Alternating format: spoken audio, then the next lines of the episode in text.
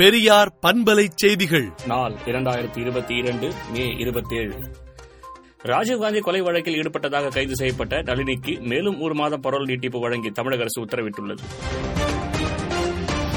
June இரண்டாம் தேதி ஆசிரியர் சங்கங்களுடன் பள்ளிக் கல்வித்துறை ஆலோசனை நடத்த உள்ளதாக தகவல்கள் வெளியாகியுள்ளது.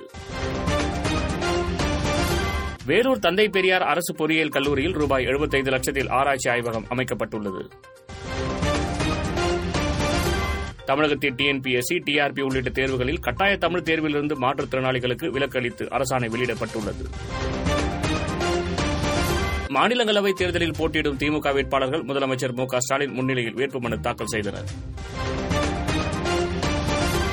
தமிழகத்தில் முப்பத்தாறாயிரம் கோடி மதிப்பிலான மத்திய அரசின் திட்டங்களை பிரதமர் மோடி நேற்று தொடங்கி வைத்தார். பண மோசடி வழக்கில் விசாரணைக்கு நேரில் ஆஜராகும்படி ஃபருக் அப்துல்லாவிற்கு அமலாக்கத்துறை சம்மன் அனுப்பியுள்ளது. மும்பை பங்கு சந்தையில் சென்செக்ஸ் குறியீடு நானூற்று முப்பது புள்ளிகள் உயர்ந்துள்ளது.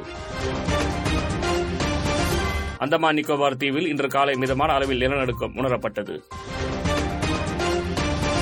கடும் பொருளாதார நெருக்கடியில் தவித்து வரும் இலங்கை எரிபொருளை கொள்முதல் செய்ய தனியார் நிறுவனங்களுக்கு அனுமதி அளித்துள்ளது. பூமியை மணிக்கு நாற்பத்தேழாயிரம் கிலோமீட்டர் வேகத்தில் இரண்டு கிலோமீட்டர் அகலமுள்ள சிறு கோல் ஒன்று கடந்து சென்ற காட்சி கேமராவில் பதிவாகியுள்ளது. இலங்கைக்கு ஜப்பான் நாட்டின் நிதி உதவி கிடைக்கும் என்று அதிபர் கோத்தபய ராஜபக்சே நம்பிக்கை தெரிவித்துள்ளார். இலங்கைக்கு புதிய நிதி உதவி வழங்க திட்டமிடவில்லை என உலக வங்கி தெரிவித்துள்ளது.